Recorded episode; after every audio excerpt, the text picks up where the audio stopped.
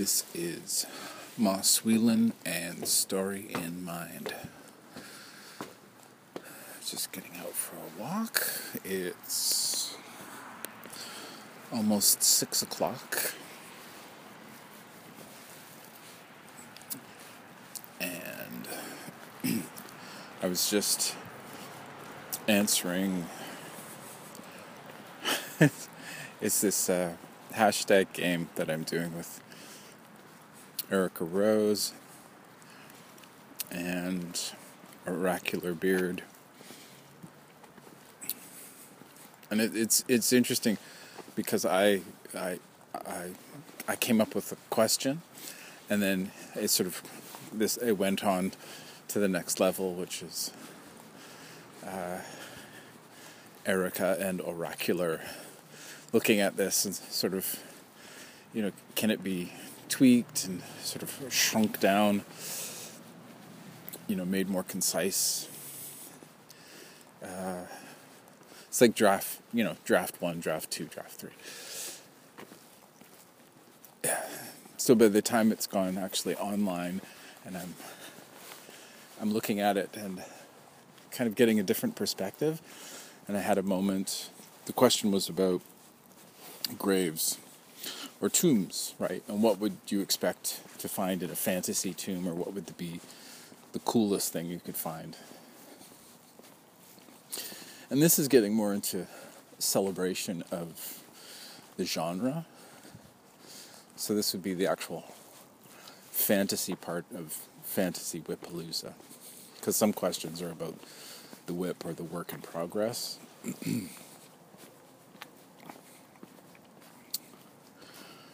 And so my my two answers, uh, two things popped up. One was the Beowulf um, sort of tomb treasure that you know, uh, the theft of a cup triggers this freak out. You know, this dragon has this, you know, gets really upset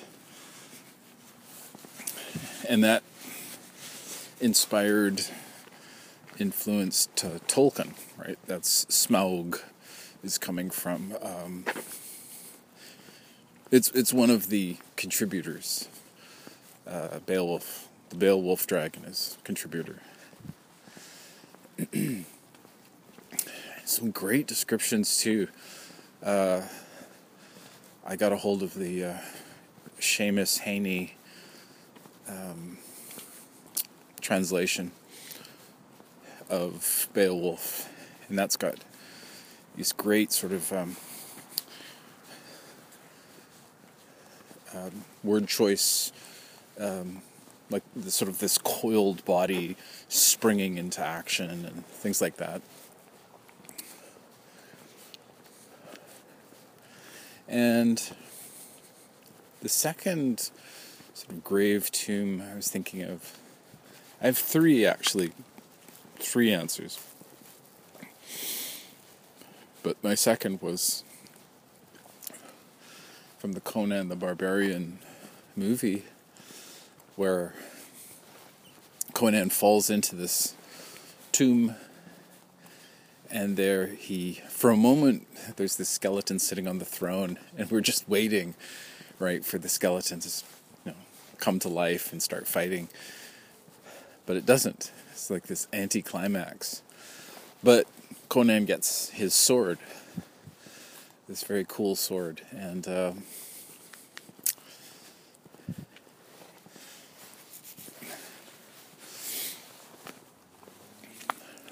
I always wanted more. I wanted them to talk about. I wanted them to talk about it, but I also wanted because I, I know a bit more about uh, say the author, the other stories, and one of the characters is is named uh, Kull, K U L L, who's from I think he's either from Atlantis or the just after the fall of Atlantis. So I always I was thinking, you know, that's Kull's sword, yeah.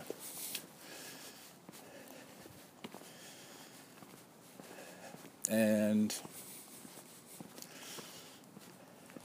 the, my third my third answer is more sort of convoluted.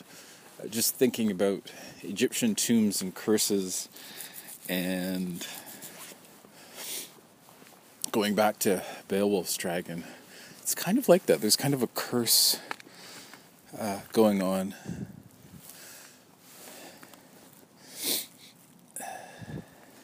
Just seeing something on the ground and having a moment of confusion. It's like, are those mushrooms? Sort of like in the half light. I can't quite see, and I don't want to get too close and I don't know in case there's some sort of um, you know they're not they're not not what you want to get close to. But yeah, say you know mummy's curse and I, I remember seeing uh, Dr. Phibes. There was a there was a movie. There was like two Dr. Phibes movies, and I think that was uh, early seventies, late sixties, early seventies. But there was also, I think it was called Theater of Blood. I think, but it was these were Vincent Price movies. Um, Diana Rigg was uh, part of it. but there's a there's a sort of connection. It feels like Theater of Blood is one of the Doctor Phibes movies because it has this similar kind of um, what is it? Uh, you know this this antagonist is out for revenge and is you know slowly murdering uh, a group of people, and there's a theme to each of the deaths, and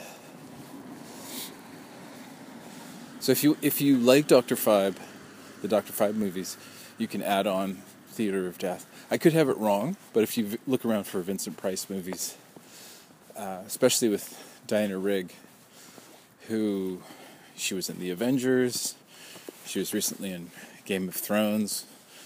Um, she was actually here in Vancouver. She was living here for for a while. I don't know if she still lives here, but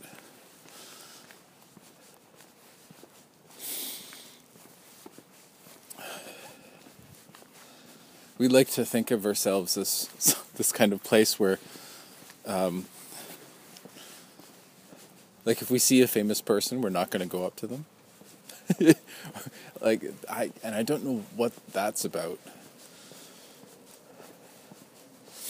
It, it could be the, you know, the Canadian, um, via the British, this sort of apologetic nature, right? Always saying sorry. Uh, it's interesting too. Some some people sort of get antsy about it. I can remember seeing one article in this uh, tabloid, and a younger writer was saying, you know, how she uh, she didn't like it. She didn't like this, you know, constantly sort of, you know, you bump into somebody, you apologize. You know, it's just sorry, sorry, sorry. But there's a reason for it, right?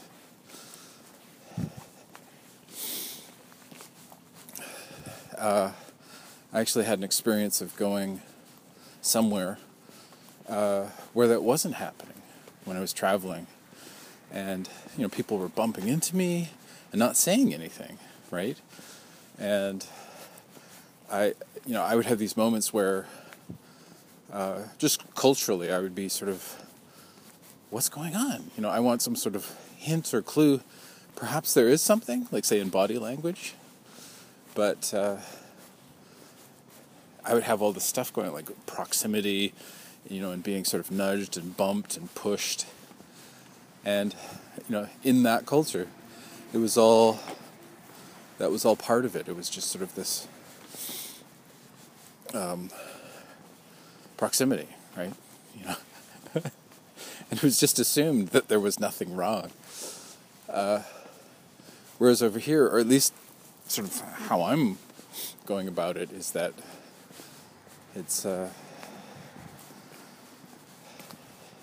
That's the thing too. I might have it totally wrong. I might have it like I might be just, you know, off page, and we shouldn't be apologizing for anything. And my sense, though, of it is that it's letting the other person know that, that you know there's nothing wrong, right? Uh, perhaps there could be a better way of saying it instead of sorry, or excuse me, or pardon me. It's it's that weird sort of the definition of what is polite, and uh, should we be polite? Should we be sort of this gruff, these gruff and shovey and pushy and you know um, forget your boundaries? I'll have to think more about it. Instead, though, uh, Conan. I'm. I keep coming back to Conan, the Barbarian, the movie. You know, not the comedian talk show talk show host. Uh, quaint as, you know, what is it? Quaint though he be. Um, the the name, I believe the name is Irish. I could be wrong on that. It might be say Scottish, but it's it's in that territory.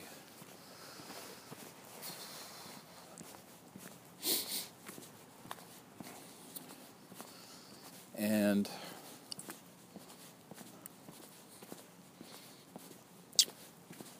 I want to say it's Robert E. Howard, but I don't I don't think that's right somehow.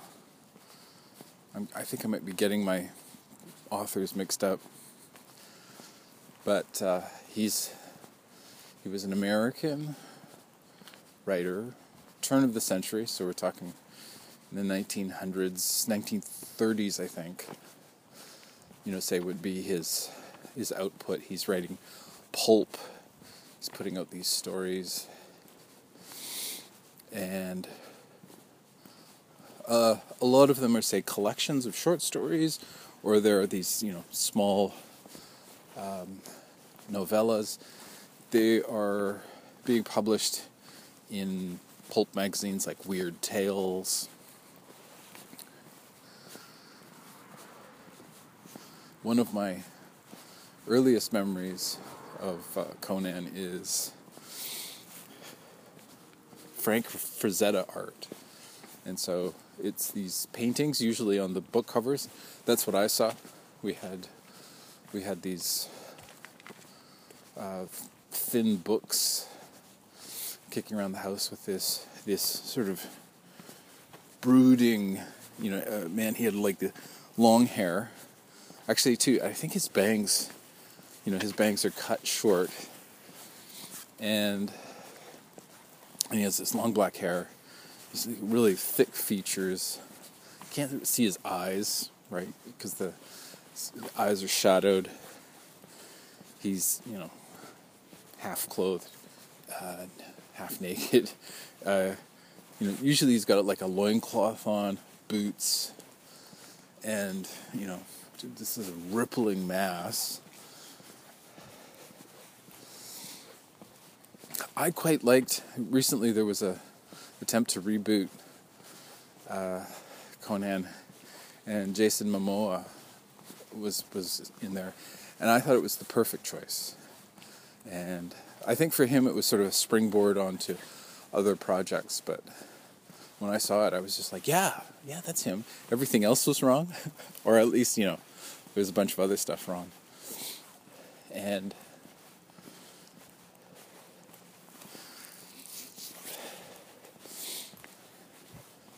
yeah, I, I guess it's that you can't satisfy everyone. And it was probably the same for the Conan the Barbarian movie when it came out with Arnold Schwarzenegger, is that, you know, you had, say, fans of the literature who, say, came in and saw this movie and went, well, that's wrong. You know, Arnold is wrong, and I don't like this and I don't like that. Whereas for me, it's uh, nostalgia is built in. So seeing something as a kid and uh, also to seeing something versus now because I have a better appreciation for subtleties such as the the writing and the writing has become more important and the other stuff is sort of falls falls to the back and whereas when I was a kid or a teen it was all about the shock and awe and ultra violence you know these big Viking dudes with hu- huge battle axes and uh, these kettle drums, war drums. And dun dun dun dun dun dun dun dun. Bah, bah. Great stuff, epic, uh, epic stuff.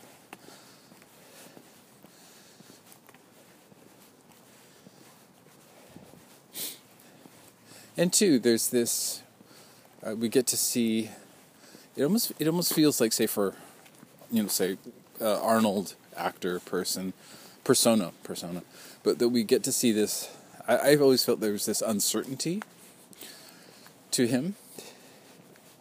Whereas later we get this gruff exterior.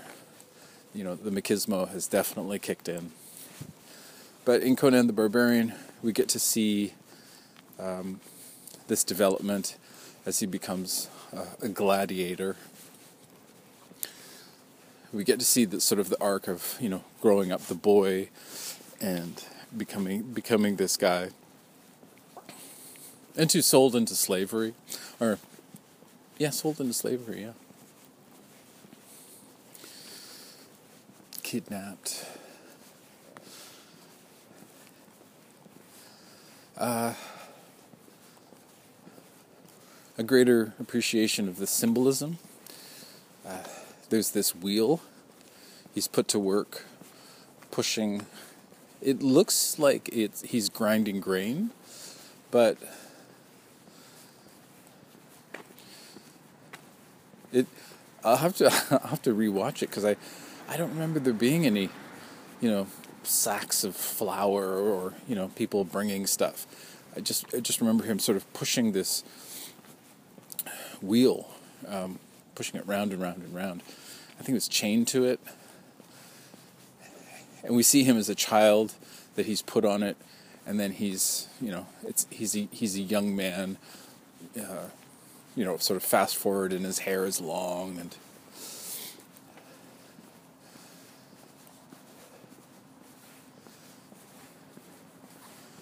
so Uh, appreciations. One of the other sides of the equation for myself was Conan. Conan, I think it was Conan the Barbarian comic books. And I did I did manage to get into the I want to say it's Robert E. Howard, but I'll just keep saying it. It could be wrong. Uh, I so I, I I did pick up the books and I did read the books. And you know, found them heavy and gritty and uh, brooding. But there were associations, like say, I sort of looked at my stepfather, who was, you know, this. He wasn't this bulky guy, but he was this heavy, not not heavy, but uh, brooding. He was brooding. He was this kind of silent cowboy kind of guy and two, he even had a wore a cowboy hat when he was camping, and had all that uh, the mystique. Uh, so let's see. Mm, yeah, so my stepfather is uh, uh, drinking. You know, Conan is a drinker. More ale. You know, this kind of, you know, going to these taverns, right? and there's these tropes. It, it, feels like, say, specifically for Conan, that there's these kind of it, it's it's kind of got cliche now, and uh, writers will make fun of it. Like, say, Terry Pratchett. Pratchett. Uh, there was there was a character. It was in like an elderly Conan. you know, he was still able to get around and stuff, but he was just a, a bit geriatric. He wasn't, you know, he didn't have the vim and vigor of when he was uh, the barbarian. And he had a kind of nursemaid who'd, uh, at least in my mind, that she she would kind of she would kind of do the the job. He was he was supposed to do the job, but she was sort of like helping around, you know, to get it get it done, and not with the ultra violence that you know he used to be able to. Uh, another kind of you know parody was Groo the Wanderer, which is a comic book. I'd say it was in the maybe say late 80s, 90s, early 90s maybe. Late 80s, say 1980s. And Groo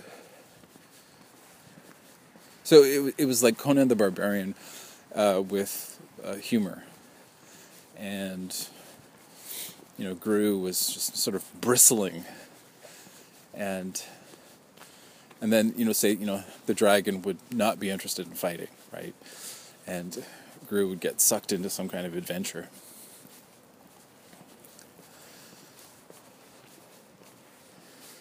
Uh, but e- but even with all of the all of the tropes, the cliches, you know, this gruff and grim character.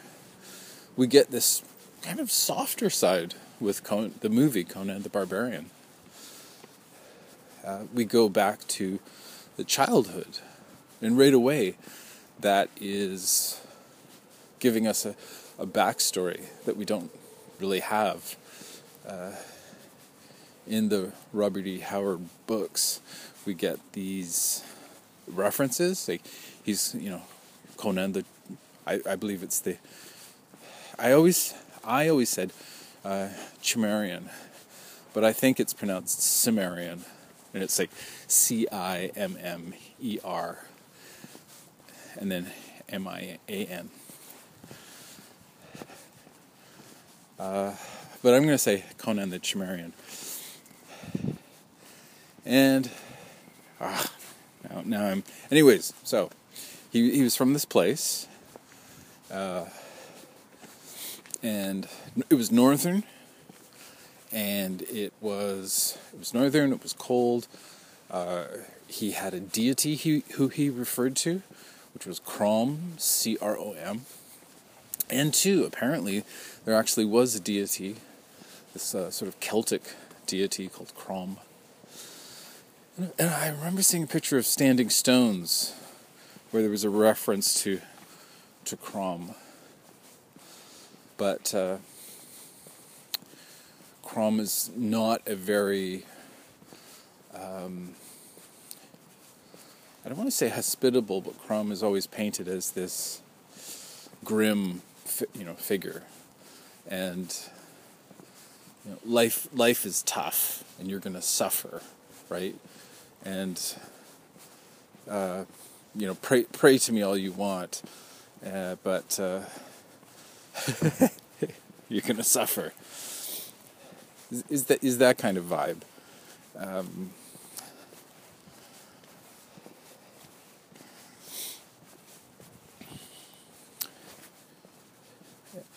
just sort of say you know it's it's it's a tough life so toughen up right? It was that kind of, it was that kind of uh, picture of, of a culture. A grim, be- a grim people, a strong people. That that uh, Conan comes from. But I never got a sense of, say, his origin story. I don't know where. In the movie, we have we see his family. His father's a blacksmith, and we get the riddle of steel. All of all of that's wonderful, but I don't remember that from the books. I didn't read all the books though.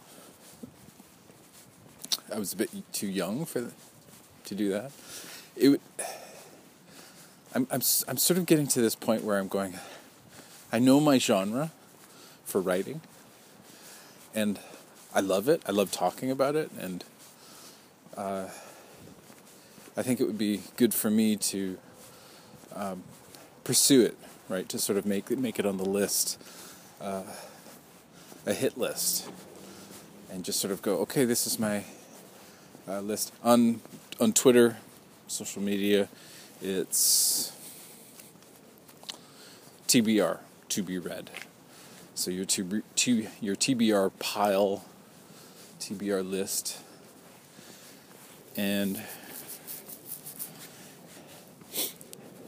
that's that's something interesting too. It's like I keep on coming up with these. Um, is it anagrams? Anyways, these new new ways of saying things, uh, like you know, just a couple years ago it was lit, L I T, and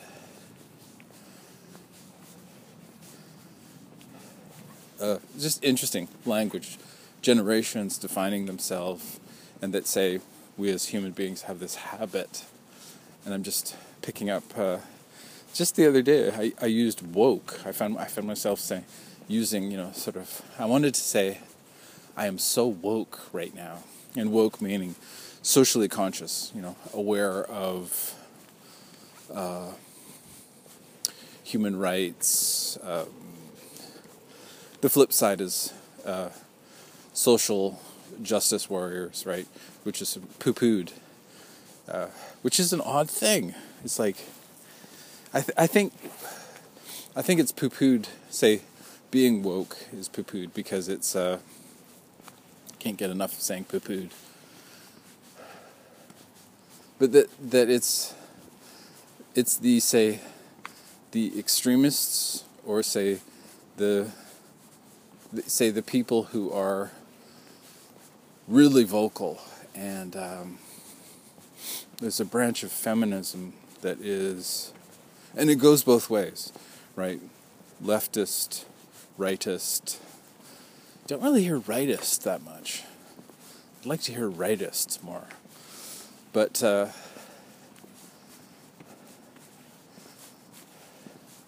I'm just thinking of this branch of feminism, which was um, what's it called? I, uh, it's grievance feminism. It's grievance where you have a grievance, or you're speaking for a grievance, and you know, sort of expressing, you know, how upset you are about something.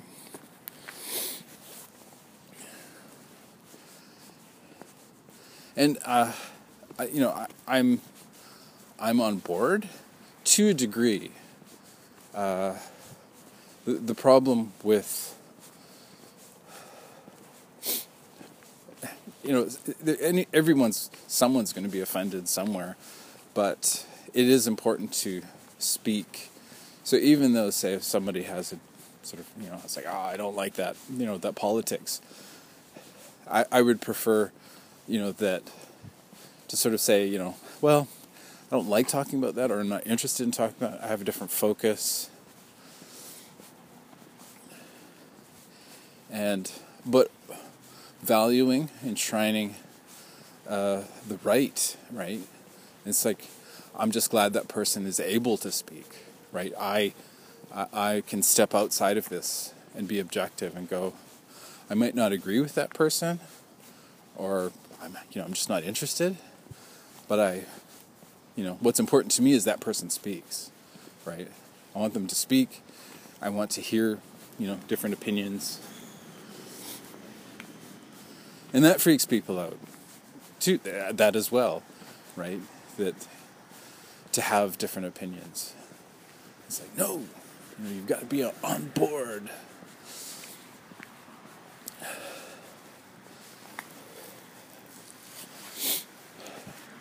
So, what would the opposite be?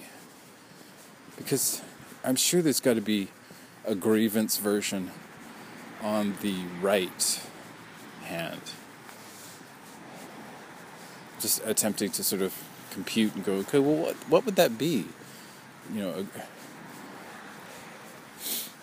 it would be someone on the right grieving, right?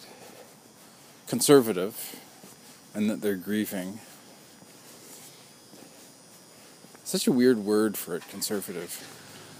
Because conservation, I grew up around conservation, which is all about ecology and being woke about the environment, you know, um, taking care.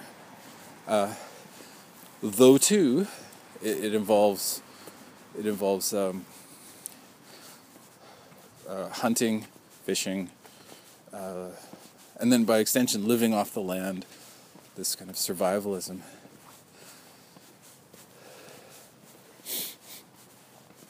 It's it's into it's weird how this is sort of gets co-opted right? It's sort of, you know, oh, well, you're that type of person. And it's like, you know, can't you be,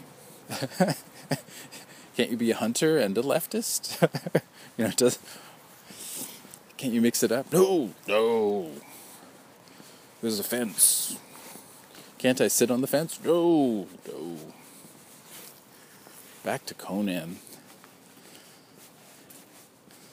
So the speaking of fences, the the fence in the Conan movie is there's this thesis at work. It's a uh, it's you know at, sort of after going to school, finding out what a you know how to do an essay, what a thesis is, what an antithesis is, and what a synthesis is. So a thesis is your argument. An antithesis is the opposite side of the argument. And then your synthesis is a fusion of the two. And that you say you would come out, you would come up with something. Um, how can I say this? It's like juxtaposition. Juxtaposition is placing two things next to each other. And then the result is your synthesis. So you have, by placing your argument next to your counter argument or antithesis, you're able to see a third side. And then this is your synthesis. One of my favorites is the fusion that happens at the end of Star Wars. You know, the first Star Wars movie, which became the fourth. Let's say the original Star Wars movie the thesis and then the antithesis, it has to do with uh, technology versus faith in, in a belief system. The belief system is the, the Jedi force. Uh, it's called a religion, and that happens between Darth Vader and a um, one of the imperial, I think it was like a general or something, and speaks to him about uh, uh, says to Darth Vader something about, you know, your your religion, you know, is a kind of weakness. Uh, we see the two sides back and forth. This this argument. We see um, our old mentor arguing on the side of uh, the Force, this Jedi warrior, right? This belief and this ma- manipulation of this mystical force, uh, which is it's weird because it's so powerful. This kind of mysterious, uh, like I said, it's mystical. It's like what is it?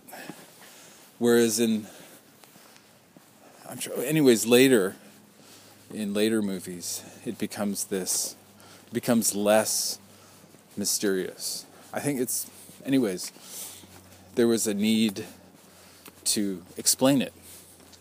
And it, it, that kind of defused it. It took the, the mystery out of it.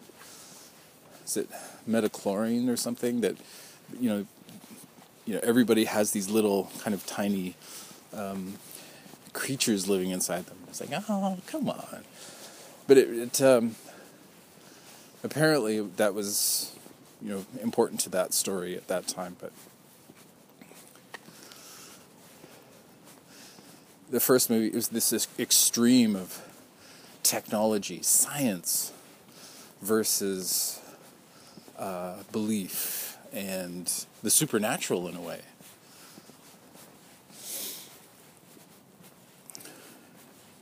so we have our our argument right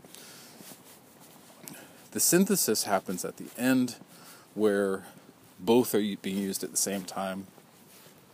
Luke fuses the thesis with the antithesis, the argument with the counter argument, and we get this synthesis, right? Uh, the success of, of, the climax is achieved uh, via this fusion.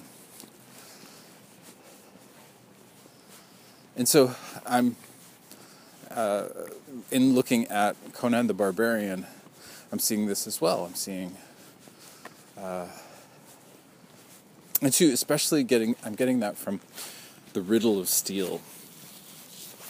And seeing it as a kid, I just like, I don't know what's going on. Uh, you know, st- riddle of steel, you know, they're talking about making swords. Okay, that's cool.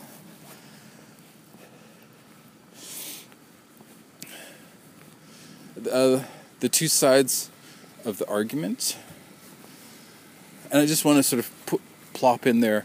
Do consider looking at rhetoric, rhetorical devices, even just to be sort of conscious of that as a toolbox, and say at some time you might want to go and take a look at rhetoric, and it's not. It's been made very accessible. There's YouTube videos on it. Um, there's the what is it? There's the sort of the, the big easy components, which are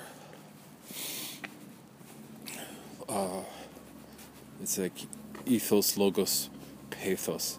And say ethos, you can see ethics, logos is logic, and I'm drawing a blank on pathos. Anyways, check it out, uh, or just sort of put it on your list. You know, your TBR, your to be read or just watch a video. Uh, why? Because in coming up with you know arguments, having your characters debate, right? That that's that's a that's a part of the storytelling process. Why, Moss? Why? Quiet. Just go to you know. Remember Star Wars. If you haven't seen it, check it out, and just sort of be conscious of the two sides, this debate that's happening and, and, and what we get to at the end, the synthesis. Conan the Barbarian.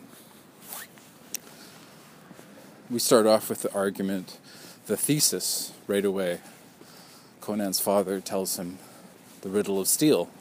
It's this, sorry, this beautiful moment, father and son, I, and they have they have a sword. It's like snowy, cold, cloudy, and uh, there's this sort of, you know, the father is passing on this wisdom in saying that you can trust steel, right? So this is our argument. You know, you can trust steel. Steel, steel won't um, uh, betray you. People, uh, aka the flesh, uh, will, right? Uh, you know, it, you will be upset by people, but not metal right? It will, you know, metal will be there. You can do things with it, shape it. We don't get into rust and all that stuff, but uh, so that's the thesis. This uh, the counter argument, the antithesis, is the villain, uh, Thulsa Doom, and we get him like almost straight away you know, almost, you know, after this uh, chilly but idyllic village life, we get to meet our villain. And I'm not sure if it's stated right away. It, it might be that, say, Thulsa Doom's arrival, you know, our bad guy, that he is he's actually there's an agreement with the father about the thesis, this sort of betrayal. You know, here's this human being who's being unethical, who's betraying, and so actually supporting the father's argument in the riddle of steel. Um, as we go, and ultimately we get to this encounter, uh, Conan is has grown up and he encounters Thulsa Doom on this, you know, one on one, and we, we have moments or our moment where uh,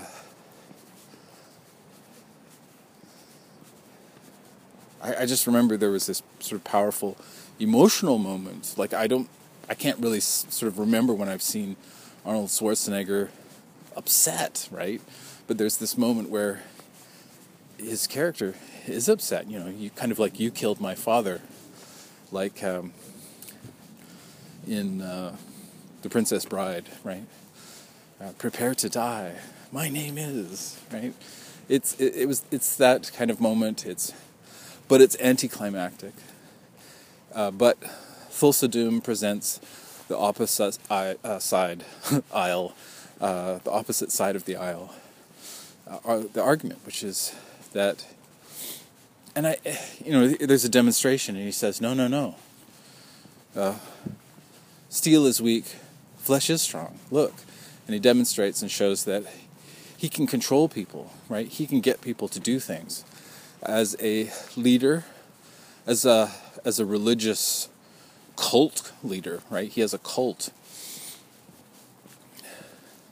So he's able to shape people. He's able to shape the flesh, just like uh, the father shaped the steel at the beginning. Here we have another kind of father figure who's shaping the flesh, shaping the mind.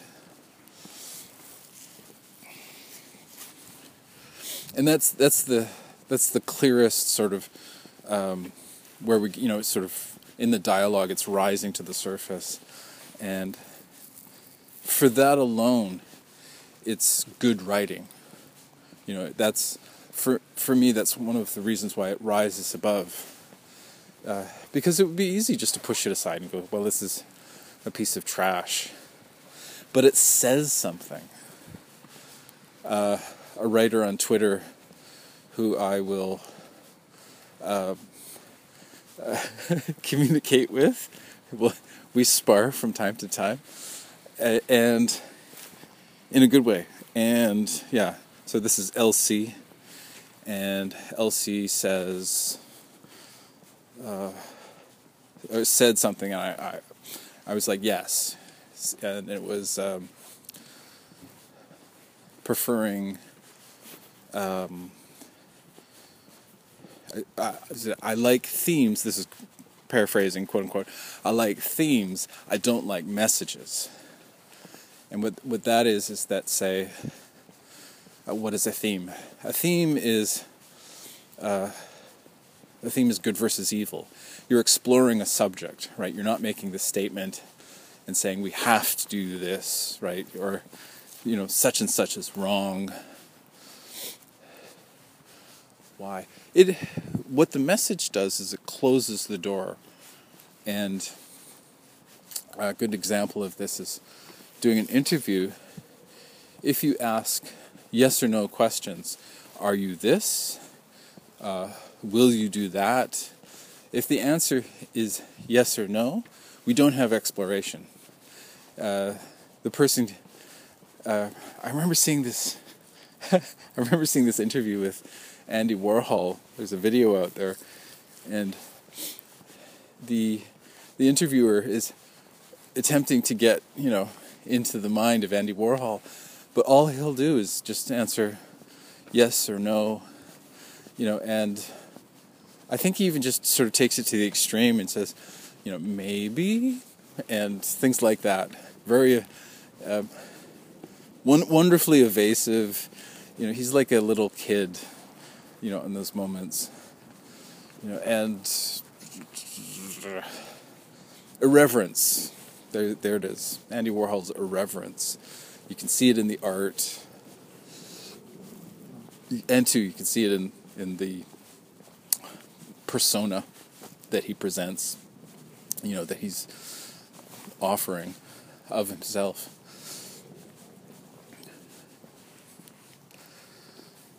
So so a theme uh, allows for a conversation.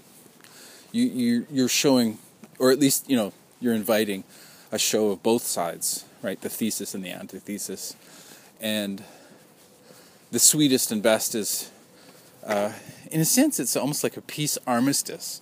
you know, where the two sides are now going to work together. So there's, you know, there's a, there's a nice bit of subtext going on beneath. Uh, let's all get along and work together. Uh, the message. So this is not the theme. You know, in the, in the you know the big theme is good versus evil. There's a whole bunch of themes. Get online, check them out. Go to the library, check them out even more. But the uh, not the theme, but the message. Uh, the message doesn't do that. The message doesn't explore. And so, what would be an example of that? It, uh, in the case of, in the case of Conan, or you could say say Star Wars, or say any story, it's that there is no argument, right? There's just only one way of doing things. Um, say you know journalism. Journalism, you're the best journalism uses a minimum of three perspectives, right? You get three interviews, you get three different sides of the story. So you have a well rounded, right? And then you can make your, I, I want to say, an informed decision. But the message doesn't do that. It's like an opinion piece in a, you know, in a, in a newspaper. So it's not journalism. An opinion piece is not journalism it is opinion, right? And two, more often than not, it's one sided. The best opinion pieces are actually um, journalistic, where they invite different you know perspectives. You know, but ultimately, uh, there's a bias, right? Thus, an opinion. And so, uh, ending up, how are we doing for time here? starting to wrap things up. Let's see. So the message. You you can you can tell when you're getting a message because there's a push, there's an agenda, there's an ideology. Uh, you know, there's there's one idea, one perspective. What's an example of that? Uh, critical theory so, critical theory, which is being uh, propounded and bandied about uh, universities, and I, I would argue too that critical theory is not just on the left, it's on the right. Critical theory, could even do it centrist, and it is it is harshly arguing one side, and in in a sense, it's it's a criticism, but it's not constructive it's not interested in sort of you know building or considering. Uh, you know, it's just sort of uh, it's one it's one sided.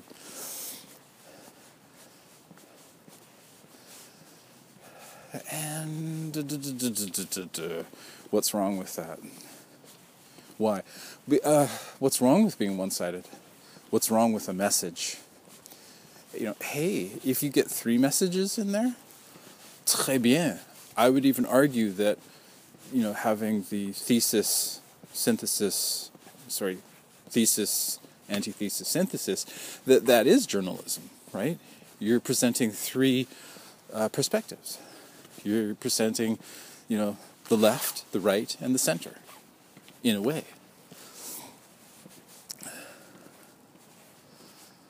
And great moments of my my brain. Did I just say that? Was that a smart thing? Did I just put something together, make sense of something that seemed absolutely senseless? I, and two, I don't want to take credit for it. I, I want to give credit to, the, you know, the the uh, the part of my brain that doesn't get credit, which it I argue is like the kind of like the group mind, like the thing that we all share. And what do I mean by that? Could be could be a collective, unconscious, unconscious collective. You know, the the deep part, right? Where all of that is. Because it, it definitely does feel like kind of like a library, right? Where you're sort of going to the library and saying, hey, you know, do you have any information on this? Have you ever been to the the libraries I know it's sort of upstairs usually. It's a reference department. And then you know go and you ask, you know, hey, do you have any and they'll go sort of check it out. The cool thing is, is that they've actually trained to do this. They have a system, right? They have uh, what's it called in Star Trek, right? They would uh, algorithm. They have an algorithm that they're gonna, you know, apply to the search. And I, you know, I'm just sort of on the fringe of it. I barely understand what they're doing, but that's a resource. If you have never done that, I recommend that to go to the library, get to the reference department with your question, have a question, and then present it to them and watch them go, right? You know, these uh, information freaks, you know, this, their eyes just like light up, right? like, oh, treasure, you know, the knowledge treasure moment. And two, that you get to work with someone on that, right? That, I, I understand that thrill when I'm working with someone on a story, you know, and I have helped. I've figured out what, you know, their style, what they're going for. And yeah, which is, it's so nice to narrow down a genre and sort of go, you know, this really speaks to me and uh, I, I want to sort of navigate this with others. And two, I've gotten the payback. I've had just the other day, Christina, is it Hawthorne on Twitter? And she was asking me about my stuff and my fantasy world. And so I had an opportunity, you know, to share in the sense of, say, instead of being the asker, that I get to answer. And it was like, you know, oh, it's this and that, and I'm oh so proud of it, you know. And it was it was a nice moment.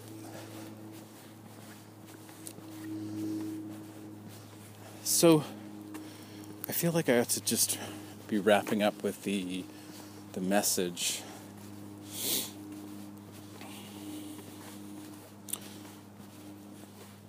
Yeah, um, the message is only speaking to one group of people. I'm just thinking too that, say, um, the message, say Conan. Where do we get to in Conan? Right, the synthesis. So we get Conan's father, who gives us a th- thesis. Then we get the antithesis from the antagonist, Thulsa Doom. And then at the end, we have the synthesis. And I, I, I, I looked up, think it was on Quora, it was a website, and it was talking about the riddle of steel and where we get to, and that um, the, for Conan, it's belief. It's almost like there's three answers to the riddle of steel. And for yeah for Conan it's it's belief that belief shapes both belief shapes people right because you believe in uh, ideology you know your political your politics your you know belief system whatever it is uh, there's the mm, belief shapes belief shapes steel. Uh, yeah, so belief shapes both. How does belief shape steel? Belief, belief. I, I, I, I think that it has to do with, say, it being in the forge. Uh, if you if you believe that steel is stronger than flesh, or if you believe that flesh is stronger than steel, you know, that both of those involve belief. But but we get to that but we get to that moment and Um, it is the Luke Skywalker. There, there's a bit of argument there. I have to go back and I have to watch the ending. Is you know is that true? Are, do we do we have a kind of Luke Skywalker moment where uh, Conan the Barbarian, you know, our gruff guy from up north, is that he is having this sort of epiphany and he it's like, oh yes, and he's like Luke Skywalker. I will use the Force with technology, you know, of my uh, X-wing fighter to drop the bomb down that chute and kill millions of people, thousands of people. Uh, I'm just, and and two, in order to save millions of people, right? Because that's the it's it's like the the lesser of two evils, or evil to counter you know, to counter evil.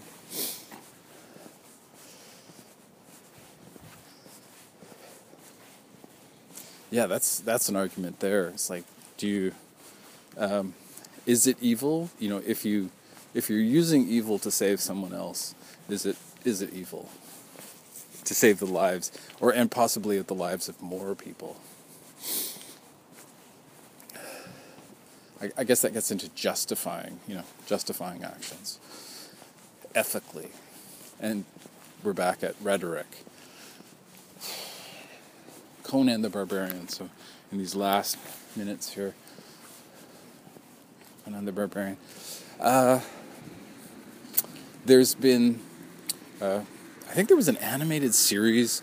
I didn't get into that.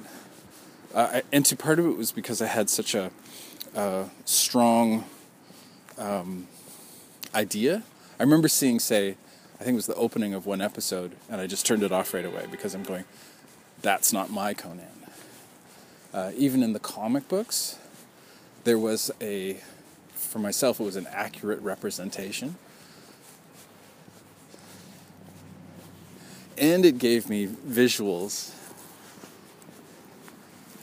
I don't remember Thulsa Doom from the fiction or the uh, comic books.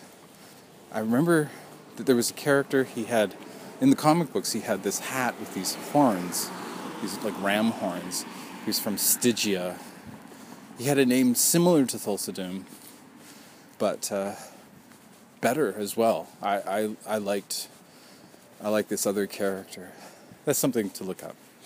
Um, so recently we had, this was like within the last 10 years, it was uh, Jason Momoa as Conan.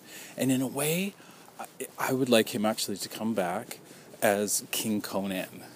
I think that would rock, right? With the beard, you know, um, doing King Conan, do the King Conan stories from Robert E. Howard, and uh, because if you haven't checked that out, it's it's great stuff with him as this, you know, this gruff guy. It's kind of Game of Thrones, if you remember the um, the king. Drawing a blank on the name, but he had the beard. He was like this, you know, guy with a bit of a belly. He had a belly. Uh, he was sort of associated symbolically with a, a deer, like he had these antlers on his crown and I think it was his kind of standard, uh, to, you know, was it uh, totem, kind of, his sort of heraldry. But I'm just, just thinking about um, relevance. Maybe that was something. It would be interesting to sit down with the Jason Momoa Conan and to compare and sort of go, okay, well, did they have a riddle of steel? Like, did they have the argument, um, theme? And I, and I have to say as well that when I'm talking about this argument, I'm talking about theme.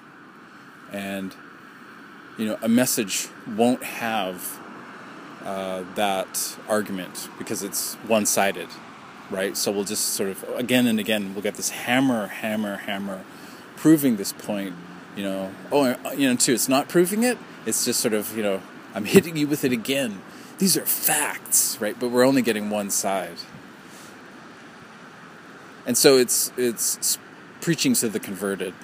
You know, you're not interested in communicating with anybody. You know, you're just ta- interested in talking with one group. You're not interested in exploring.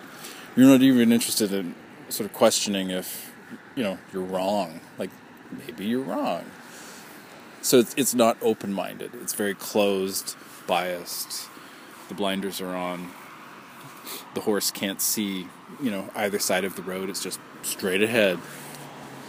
Uh, is there a place for that? Sure, you know, state sponsored propaganda, they love that stuff, you know.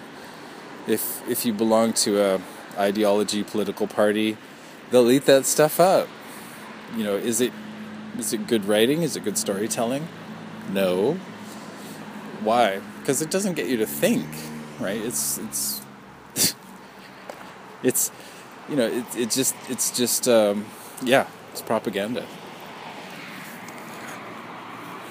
Well, thanks for listening, uh, and uh, yeah, please do think about uh, having an argument. You know, having your uh, argument, counter argument, and then this um, fusion, this of uh, the synthesis, and um, also to be looking at theme that way instead of sort of being it, it, it seems like overwhelming you know not easy to wield but if you just boil it down to you know an argument and then you're arguing against it and you eventually get to the end point then it, i find that that is a much easier way of thinking of it. All right take care